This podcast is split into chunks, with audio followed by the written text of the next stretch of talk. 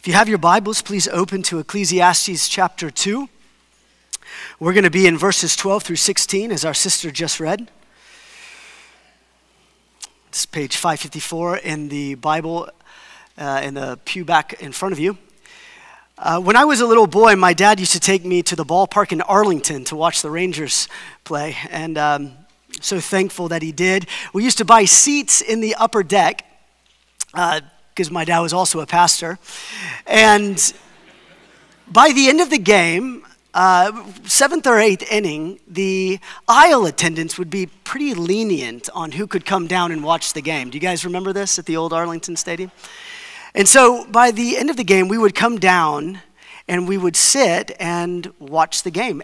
Same game, just a much closer view of the game than we were watching. That's kind of what Solomon is doing here.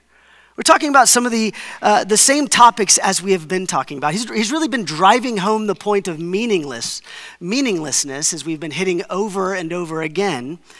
But he's, he's bringing it closer in as he's kind of finishing out his point today. And, and we'll see here in the scripture, for the very first time in the book of Ecclesiastes, he actually opens up this ray of hope for us that everything is actually not meaningless in fact, with God, everything is meaningful. And He shows us that today. Now, we still have to go through the wilderness a bit before we get to that hope. So bear with us, bear with the text this morning. But even though we're covering some similar topics, there is something new. He's not being uh, redundant for redundant sake. He's doing so intentionally so that we would really grasp what it is that he is saying.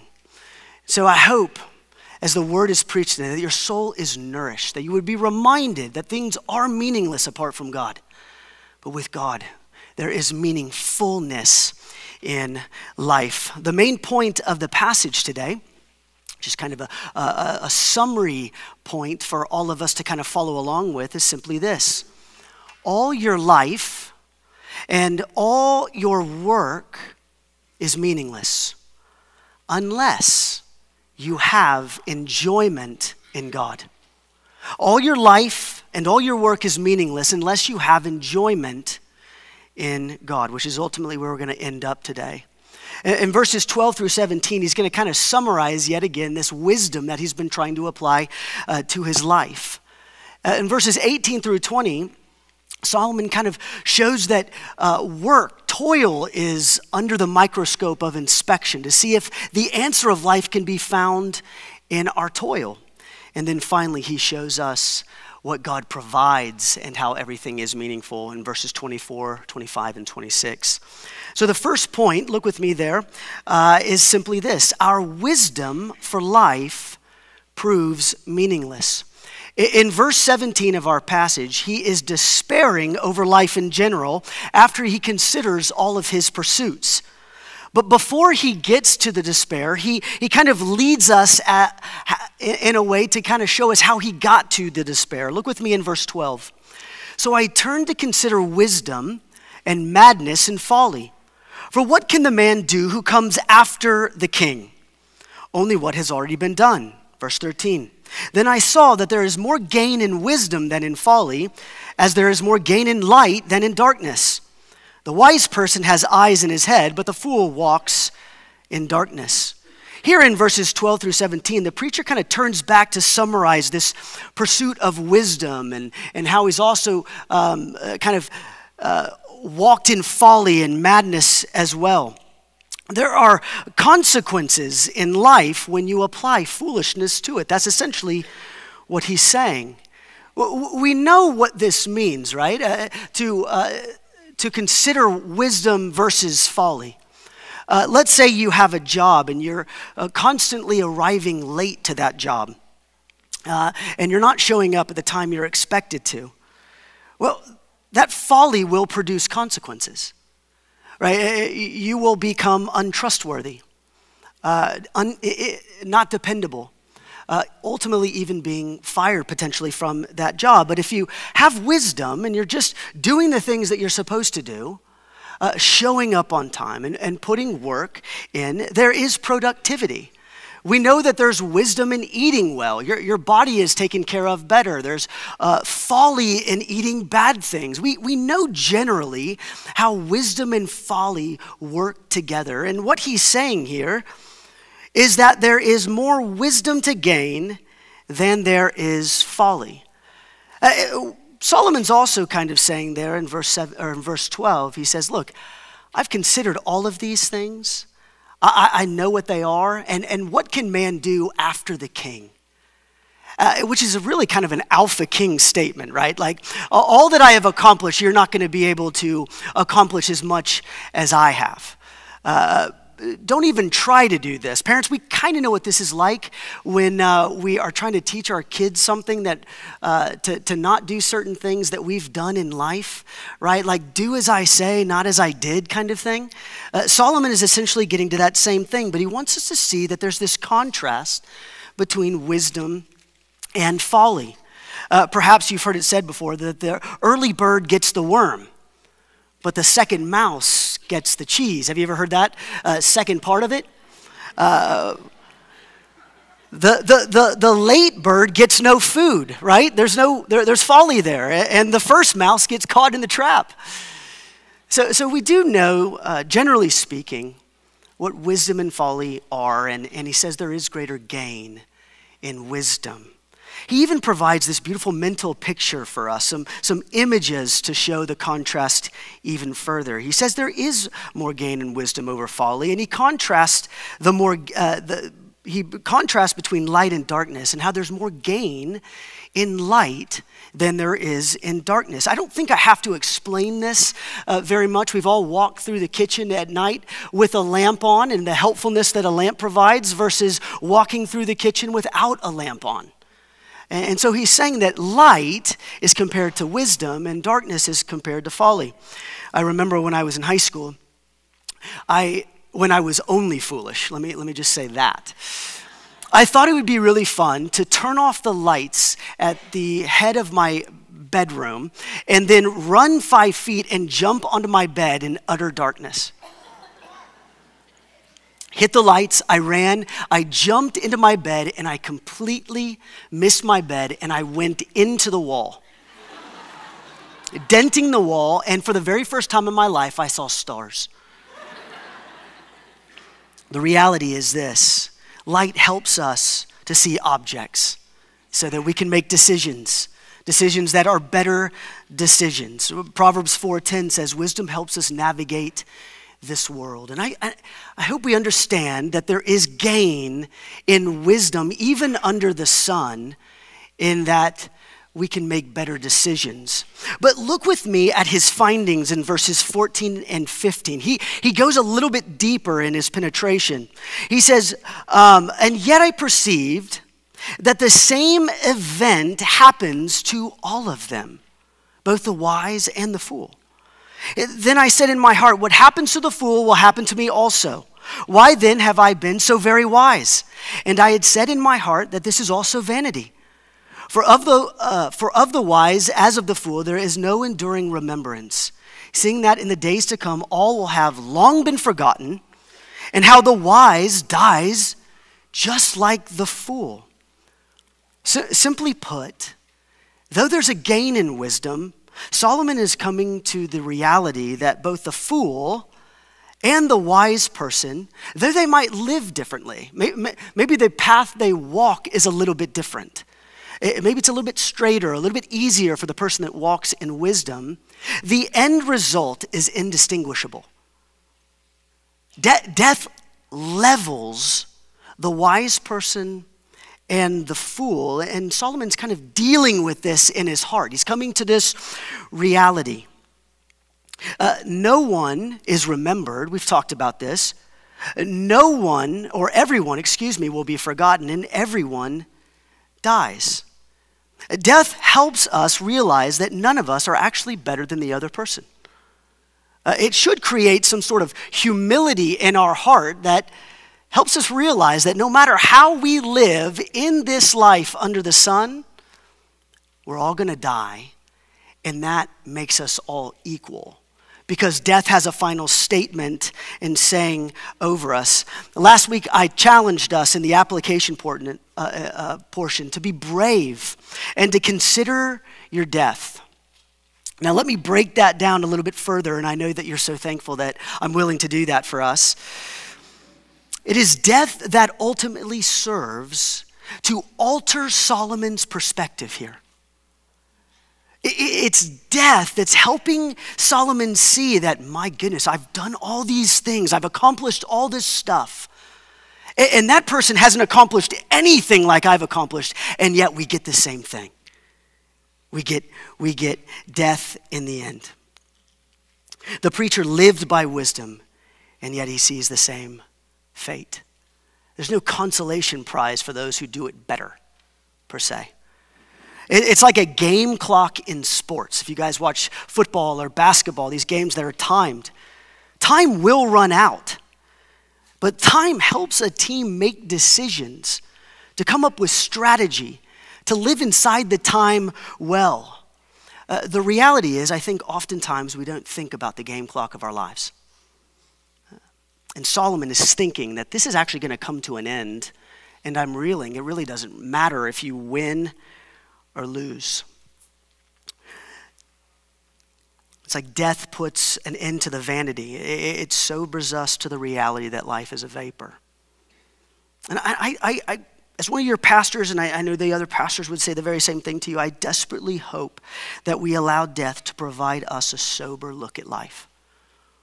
That we would that we would be confronted with the reality of death. Death is the brute fact which destroys all the judgments we make in life under the sun. It just levels us. And, and it's deeper. This is like week three that we're talking about this. I hope it's seeping into our bones a bit as we consider life under the sun. And we are tempted, if we're to be honest, to make this world our permanent residency. But death, in a very gracious way, reminds us that we weren't made for this world, that we're not meant to be here forever. It teaches us that this is not our home. Uh, and, and, look how he conf- kind of concludes this first section. Look at his frustration in verse 17. So I hated life because what is done under the sun was grievous to me for all his vanity and striving after win. He despairs and he hates life because of this. There's no justice in living wise. That's what he's saying. There's, there's nothing better that comes. What he's really hating is actually the curse itself. We often think that we live in a world that's fallen. We use that language a lot. And when we say fallen, we're talking about sinfulness and death and all of these things. But he's, talk, uh, but he's kind of referring to more of a curse here. He's thinking more of the curse. Uh, uh, yes, there's death, and death puts an end to all things. But Solomon is being confronted with the fact that there's no net gains in this life. In fact, there's only diminishing returns. How often do we consider the world that we live in as cursed? intentionally established by God to produce meaninglessness for us. We don't think about that as often as we think we just live in a fallen, broken world. I think here it's a good, uh, it's a good practice for us to consider. It's not going to turn out well for us. It's not going to turn out well for any of us. It's built not to satisfy us. Thinking about the curse can actually help us consider how life works how, how, how we can expect certain things from this life, how to deal with temptations that we know that will come in this life.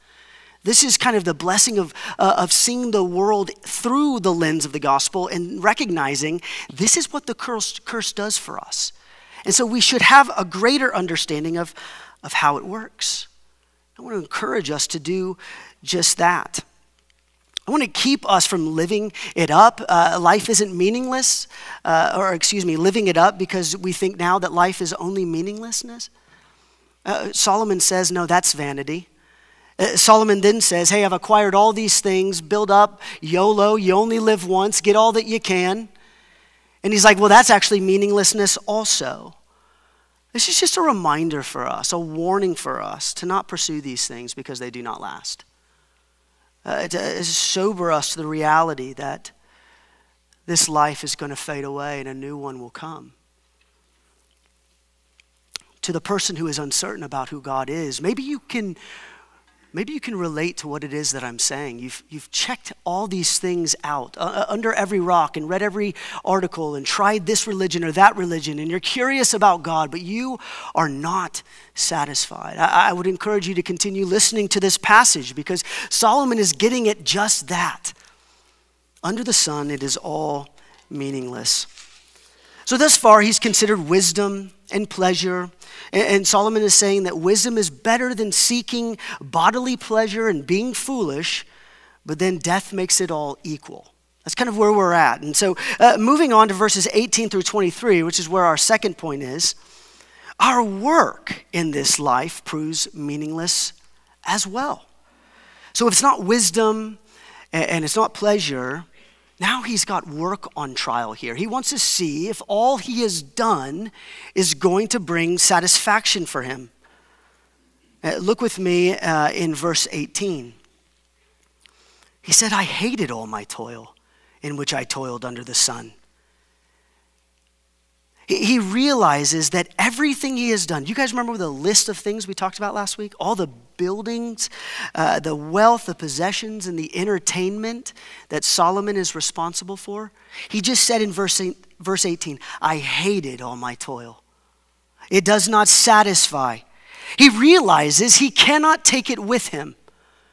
It's that moment where it just clicks for him. He's like, I've done all this, and I cannot take it with me. In fact, he rightly sees that he leaves it behind for another person. And that person may be a wise person, or that person might be a fool. Look with me at the second part of verse 18. 18. Seeing that I must leave it to the man who will come after me. Verse 19. And he, who knows whether he will be a wise person or a fool? Yet he will be master of all for which I have toiled and used my wisdom under the sun. This is also vanity. So, summing that up, all his hard work, nobody worked harder than Solomon. All his hard work, everything that was brought to him, is meant for another person. And he doesn't even know it's going to be a wise person or a fool. We know biblically it turns out that he gave his throne and his inheritance to a fool named Rehoboam uh, we see that Rehoboam turned out to be a fool because he did not listen to the counsel of wise men. And ultimately, Israel divided over it. And he, he's being confronted with this reality. He, all this stuff I'm doing is going to be given to another person. Perhaps you know who Malcolm Forbes is. He's the publisher of, of Forbes magazine. He once said that he who dies with the most toys wins. Solomon is saying, He who dies with the most toys gives them to another person and actually loses. He's flipping it on its head. I heard one commentator say this week that, uh, you know, you never see a hearse following a U-Haul. it's true. Uh, it's true. No, you never see a U-Haul following a hearse. Yeah, that's, that's it. Solomon is being very blunt about work and how it's not the answer to which his soul is longing for under the sun. This human wisdom that he has, it is not satisfied in it. And look at his response in verse 20. So I turned about and gave my heart up to despair over all the toil of my labors under the sun. The reality is this those who look at their work for the answer will end up in the exact same position as Solomon at the end of their life in despair because the answer is not found there. All you work for, you're going to give away. Even if you've been wise in your dealings, you're going to give it away. Verse 21. Sometimes a person who has toiled with wisdom and knowledge and skill must leave everything to be enjoyed by someone who did not toil it, toil for it. This is also vanity and a great evil. And the result is meaningless. Uh, think about the first question you ask when you meet a new person. It's often, What do you do for a living? Or um, What do you do for work? It's, it's almost like we're asking, Who are you? right? Because work means something to us, it identifies us uh, in this world, and it can create, if we're not careful, an identity.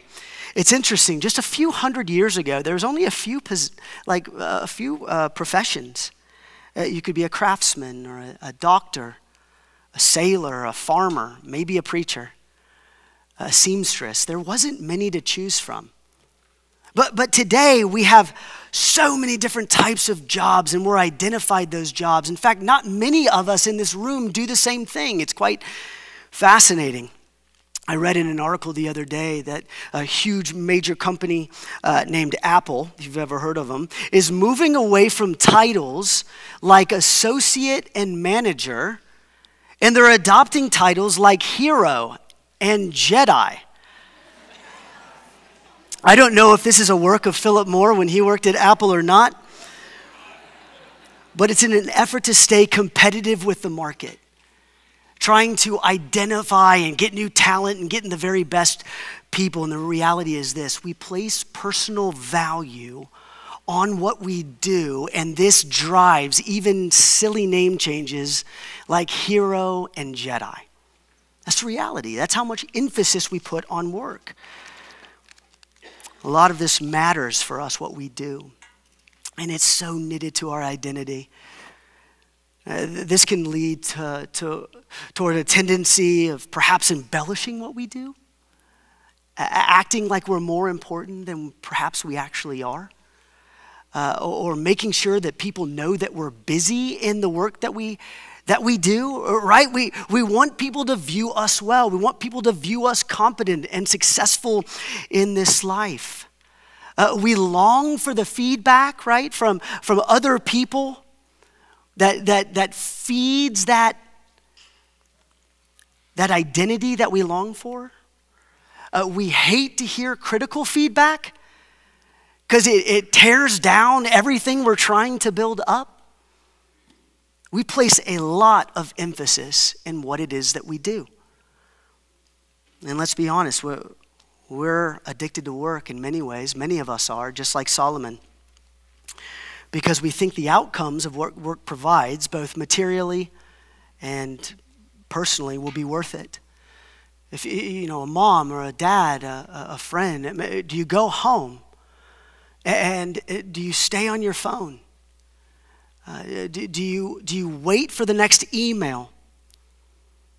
Uh, do you check it all the time? Uh, it's honestly quite easier to look for accomplishments and recognition at our work than it is to shepherd our children uh, or to be an intentional friend uh, to the people next to us.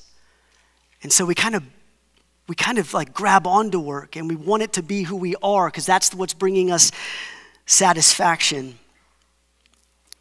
We are driven and controlled by the desire to keep up. Uh, you know, uh, do, do you know when you're, you're with your family and you get an email and you're like, I got to answer that email? Because if I don't, they're going to forget about me. Uh, I need to bring my, my worth back up before them. So I, I respond, we respond to the email or we make sure that we're always in view because our worth is, is tied to this. This is kind of the reality of how we view our toil in this world.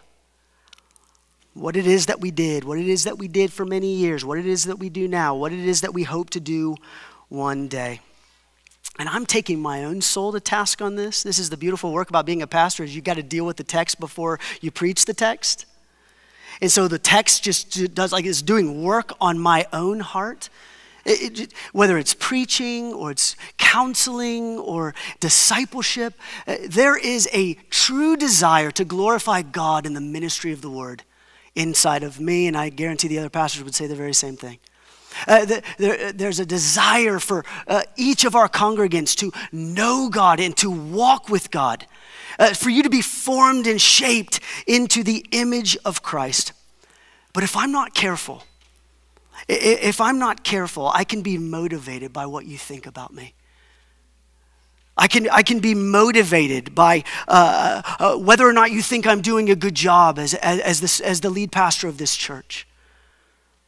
And that's vanity. That's dangerous. We want to be motivated by the right things. And so we're kind of forced in this passage to go down to our cores and to see and examine how we use work to our advantage, how we use things to make sure that our identity is solid. And Solomon says there is no advantage there. It turns out in the end that it's nothing because it's all vanity. In fact, he even says in verse 21 it's all evil because it's revealing who we are when we do this. And not only do we give all of our accumulation away, but look what it says in verse 22. We actually are full of sorrow when we work. What has a man from all the toil and striving of heart with which he toils beneath the sun? For all his days are full of sorrow, and his work is a vexation. Even in the night, his heart does not rest. This is also a vanity. The work we do in the day, does it not haunt you at night? Does it not keep you up at night uh, uh, considering uh, relationships that you have at work and what might be wrong with them, or whether or not your boss is seeing your work, or if he's overlooking you or she's overlooking you? This is kind of what we do, and what's crazy is Solomon says you work and then you give it all away. And then you work and then you're miserable. You're, you're full of anxiety. You're, you're, you're perplexed and, your and your heart is sorrowful. We've got to do lists run, running uh, through our minds. Uh, if you're, you're a teacher, you're wondering why your students are disrespecting you. And then we look to other jobs as rays of hope, interviews, to think that if I just move over to here, then it will be better. But the problem is the curse is over here too. And the same issues will continue when we try to find satisfaction in what we do. And this is what we are confronted with. And uh, my hope for us as a congregation is that we would not build our houses on sand like this. This is sand uh, what we're going through ultimately doesn't last, and, and uh, neither do we. At the end of life, Solomon essentially is confessing that he worked too much and he worked with the wrong motive. And work didn't ultimately prove profitable because he gave everything away and he didn't find the peace that he was looking for because he was miserable in his work while he was doing it. It, in fact, increased his sadness. There's this sneaky little myth that's whispered into our ear that if you work harder and you get more and you accomplish more, that your life is validated. And that is not true, according to the preacher and according to the Word of God. So, my question to you today is this Are you a workaholic? Are you, uh, is, your, is your identity tied to what it is that you do. Notice that I didn't ask if you were talented. I didn't ask if your competency opened up all these doors to you or opened up all these doors professionally for you. I asked if you are seeking satisfaction in this world through your work, your work alone. Uh, if you're using work to get something for yourself, a, a gain for yourself. Whether you uh, live to work or work to live, the answer is the same. It's the same. Really, what Solomon is considering here further is death. Because he realizes that he would still be pursuing the same stuff if the cycle wasn't broken. If the cycle never ended, he would continue on just trying to get all that he wanted in this life and it's death that's actually been a great friend to him to see this. Uh, Blaise Pascal says, as men have not been able to cure death, misery, or ignorance, they have taken to not thinking about it so as to become happy. Uh, we ignore the reality of death and misery and all the difficulties in life, and we often hide in our work. We often use our work as a distraction. And the crazy thing is, if you want to really think about the madness of all of us in this room, is we use work to get away from the distraction of things that are real like death. And then we get to work and we get on our phones to be distracted from the work that we have. Right? It is what we do. And we toil and toil and spin. We use our computers to check scores and to send our personal emails. It's just we're looking for it in the wrong place. If you disagree with what Solomon is here, I need to tell you that you might be fully invested in seeking satisfaction where you work. I, I, would encourage just a simple application go to your room, sit in your room, turn off uh, all electro- electronics, disconnect from the world, and ask yourself how do you view work? How do you view it?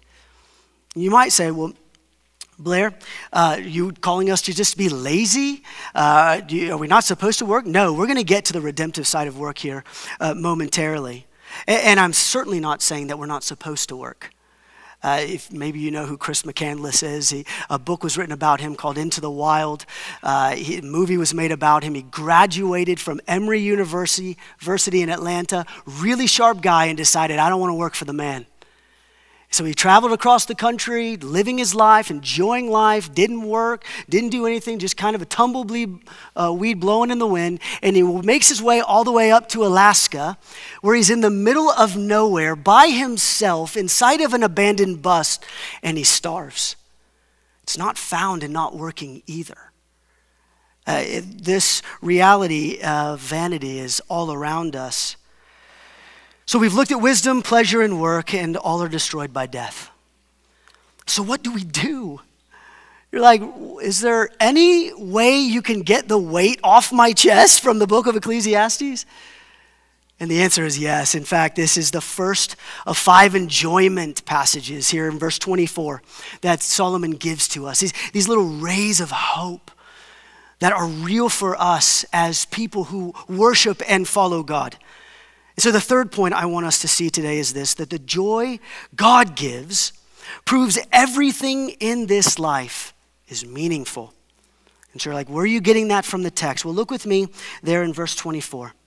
Solomon says, There is nothing better for a person that he should eat and drink and find enjoyment in his toil. This also I saw is from the hand of God, verse 25. For apart from him, who can eat or who can have enjoyment? Solomon exposed, it's, it's pretty interesting. He just, almost for two chapters in the book of Ecclesiastes, he's saying, Hevel of Hevels, everything is vanity, vanity, vanity. Everything I've done is vanity. I don't want us to miss the humility of Solomon here. He is recognizing that everything he did was wrong, sinful. His heart was wrong. That actually reveals a, a tremendous amount of humility a posture of recognizing that he didn't do it right. Uh, think about that. He's admitting before Israel and before God, I didn't do this right at the very deepest level. And so he finally turns to God, and look what he says in 24 There is nothing better for a person that he should eat, drink, and find enjoyment in his work. And you're like, but Solomon, for, for two chapters, Everything was meaningless. And then you drop this statement out of nowhere? It, eh, it, eh, look, it, the reality is this is given by God. Look in verse 24. The person, there's nothing better for a person that he should eat, drink, and find enjoyment in his toil. Uh, this, these gifts are from the very hand of God. This is his design from the very beginning. If you remember, we were created in the garden to have fellowship with God, to enjoy the fruits of the garden, to enjoy worship with God, to enjoy one another. And then we chose the gifts over the giver.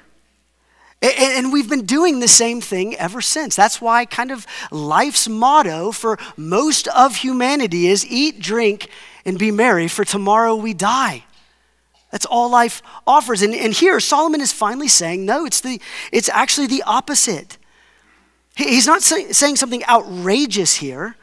He's saying that the person should enjoy what he eats and drinks and what he works for because God is the one who provides it. It is from the very hand of God that these blessings come. He, he's saying that there is a right and good enjoyment that can actually be found in the things that God provides. I want us to hear that. That we can enjoy the gifts that God gives rightly. And if we can enjoy the gifts that God gives rightly, that means that everything all of a sudden has meaning.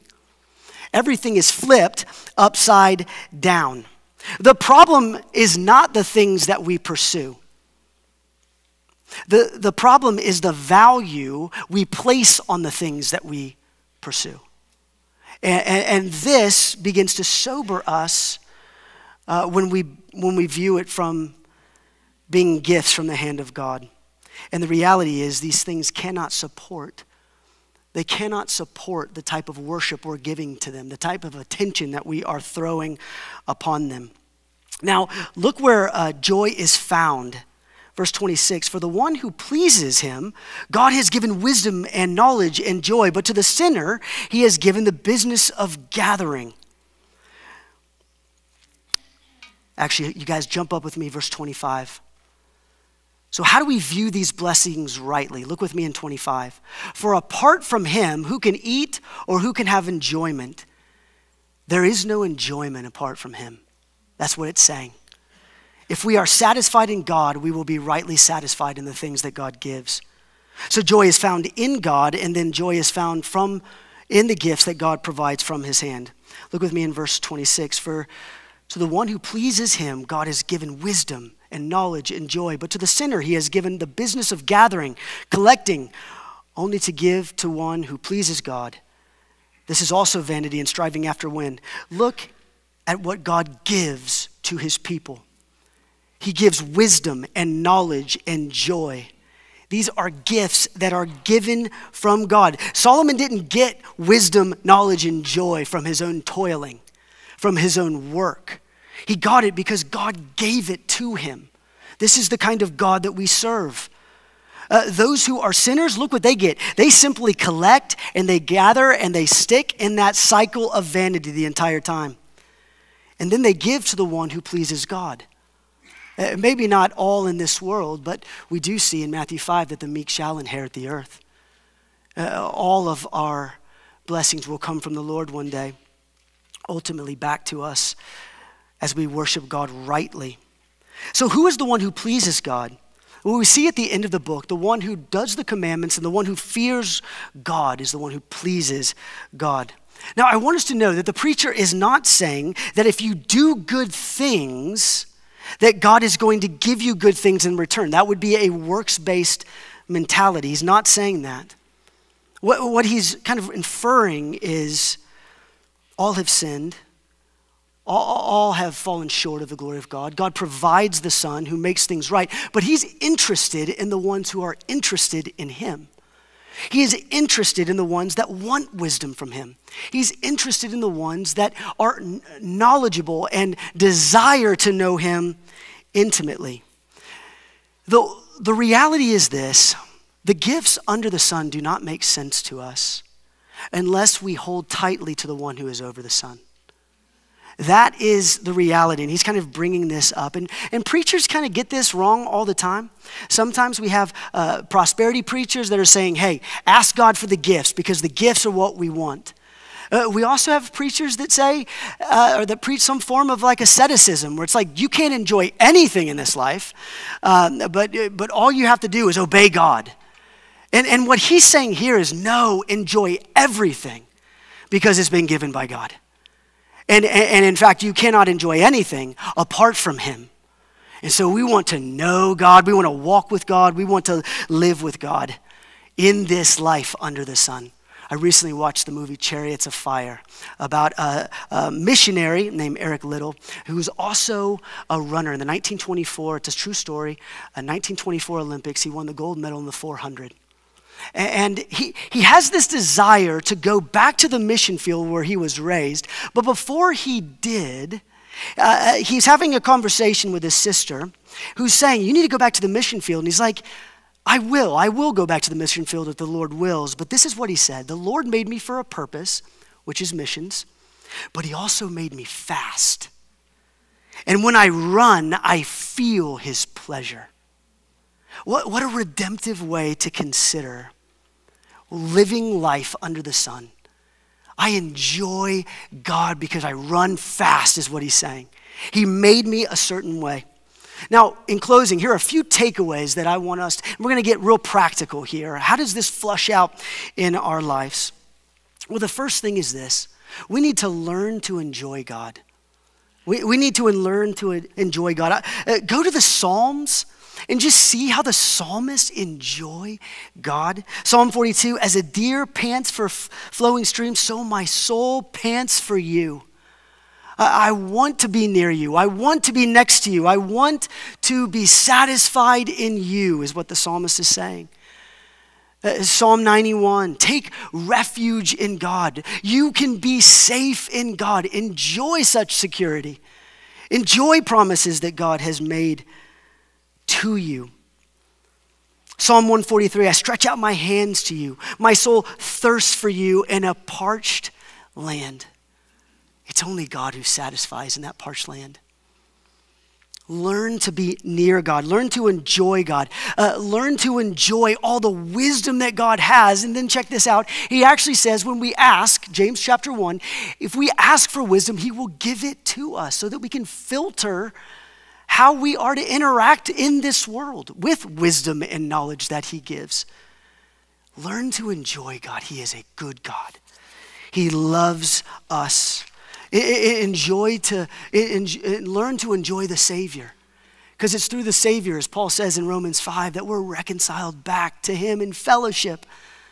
Uh, we can walk in the Garden of Eden again because He has reconciled us. We might not be physically there just yet, but in fellowship with Him, as we enjoy Him in this world, we recognize that this is just a temporary residence preparing us for an eternal weight of glory that is beyond compare. I love what Piper says enjoy God. Enjoying God is the root of all Christ exalting love and all God exalting worship. It is our first and greatest duty. Do you enjoy God? Not, not what He gives, not coming to church by itself. Do you enjoy the living God? Number two, enjoy all that God has given you. Enjoy the gifts a, a people of joy and happiness and thanksgiving to God for everything that He has given. Uh, thank you, God, for steak, for satisfying. Uh, God, thank you for the wisdom that you, I see some heads shaking.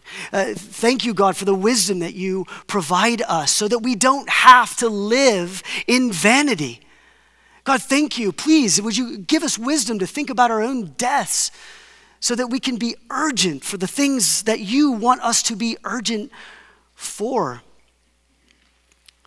Thank you that we live under the sun, but you still provide apples and mangoes and friends and a church uh, where we preach the word to each other and we come and we learn to serve and grow in love. Thank you for these gifts. But we will not enjoy one another. We will not enjoy these gifts apart from God. So maybe a good question to ask yourself is where is your vanity? Uh, wh- what are you holding up above the giver? Just ask yourself and then maybe flush it out in some of the small groups that you're in this week. Number three, teach the everlasting things to your kids. We just talked about how everything that we work for, we accumulate, we're going to give to somebody else. And, and then as we're working for it, we're going to be miserable, right? That would be fun at 6 a.m. on a Monday morning, as we consider that. But it is possible, according to the scriptures, to pass on things to generations that are life giving, that are eternal. Let's pass on the wisdom of God, the gospel of God, the eternal things of God to our children and to our children's children. These things don't burn off, these things are magnified in heaven. Uh, this is why we do family worship. Because there are things that satisfy the soul, that we want to give to our children that will be a blessing to them in this life and in the life to come. Number four, work for the glory of God. Work, as we've already said, is a God given mandate. We have been called to subdue the earth and to exercise dominion over it. We see this in Genesis 1 and 2. As image bearers, He's given us the duty to multiply and He's given us the duty to work the ground. That is the reality that we're living in. So, work has always been a part of the design of God. It's when we chose sin uh, that, that work was dis- distorted. Work is hard because of the curse. But we are still called to work, and we can work for the glory of God now because we have been reconciled to God through Jesus Christ. And so we are back with the mindset of everything we do is for the glory of God. You might be asking practically, how do we glorify God? How do we do this? Well, first, a good place to start is repentance, recognizing where we don't work for the glory of God but we work for ourselves to accumulate things for ourselves that we think will satisfy. Uh, maybe we're discontent and we're wanting a different job. Maybe it's a sin against a boss or a coworker. Whatever your vanity is in your work, bring it before the Lord. Turn to our gracious God, and you are forgiven in Christ. Uh, number two, work with joy. Whatever you do in this life, consider it joy in the task that you have. Uh, maybe you're an administrator. Uh, consider that God is a God of order. Uh, consider that God wants things to be uh, done well and practiced well, and do it for the glory of God as you're an image bearer of Him. Uh, if you're a manager or, um, or a Jedi, uh, think about the fruitfulness of stewardship and how you caring for people actually tends to people's needs. If you create, consider how our God creates out of nothing. Whatever it is you do in this life, think of it redemptively. I remember talking to a friend of mine who's a pilot from American Airlines, and he was, he was telling me when he's in the sky, he's beholding the glory of God. But he was also thinking this one time, he's like, but God's also given me dominion over the birds of the air. And so he's flying with the birds, caring for the birds as he navigates as best as he can, caring for the souls of those uh, on board who are made in the image of God. Think about your work redemptively. Work hard. And work hard as if you're working for God and not the man. That might be a helpful perspective change for each of us. We're not working for, uh, for man necessarily, we're working for the glory of God, and we're respecting man that God places over us. Treat people with love and respect and dignity. Uh, be a model employee. And just remember that everything you do, though it might not be seen by man, is seen by God. I love that little story where the, the widow, she gives her two mites She's just doing it to be faithful, and the Son of Man is watching her. Everything we do is seen by God. Everything. And then, fifth, oh, excuse me, last, be interested in people's lives. Take people to lunch, ask about their families, ask them questions, care for them. I loved Luke Kreit's testimony last, Monday, uh, last Sunday night at our members' meeting. Just in, intentionally investing in the place that God has placed you that we work and we toil for his glory and for the love of neighbor. Number five, and finally, live a life that pleases God. Remember, we talked about this in verse 26? Well, how, how do we please God? There's one who pleases God, and then there's one who doesn't please God. And I do want us to be careful. This isn't a burden of work that we're talking about here. Uh, it says in Hebrews chapter 11, verse 6, that without faith, Without faith, it is impossible to please God. So, how do we please God? We please God by faith. And faith that, that God gives to us. We recognize that God has a plan for us as we're in exile, and we trust the plan. It, it, it's in Christ to bring us back into the garden. Uh, we, we have faith that He will give us wisdom in this life when we ask for it. Uh, we begin to live by faith, and our faith is centered directly on the Son of Man, the Son of God, who is Christ Jesus the Lord. And in this we have our curse been borne for us. Uh, Christ bared the curse for us. Uh, in Christ we receive forgiveness. Do you believe this? Do you remember this? Bring this to your mind yet again. Uh, we're, we're made into a people here in this wilderness. And then we've got one who is going to bring us back, to lead us out of this exodus into the promised land yet again, and his name is Jesus. Do you believe in the Son of Man? Are you putting your faith in him? Because this pleases God. And then he gives us wisdom and knowledge and joy so that we can handle the gifts that he gives us faithfully. This is how you become a Christian, is by putting your faith in him. This is how your inheritance is sealed. Now that we're Christians, everything actually matters. Everything is flipped upside down. There is meaning in your work and in your life. Hold on to that when Tuesday is difficult. There is meaning in your life. And then there's a warning for the sinner in verse 26 as we close our final sen- uh, statement. If you have not placed your faith in Christ, if you don't know Christ, then your life, I must tell you this, it's vanity. And you will never be satisfied. This isn't some manipulative tactic. This is truth because this is the living word of God and this is what it says. And you might recognize this already.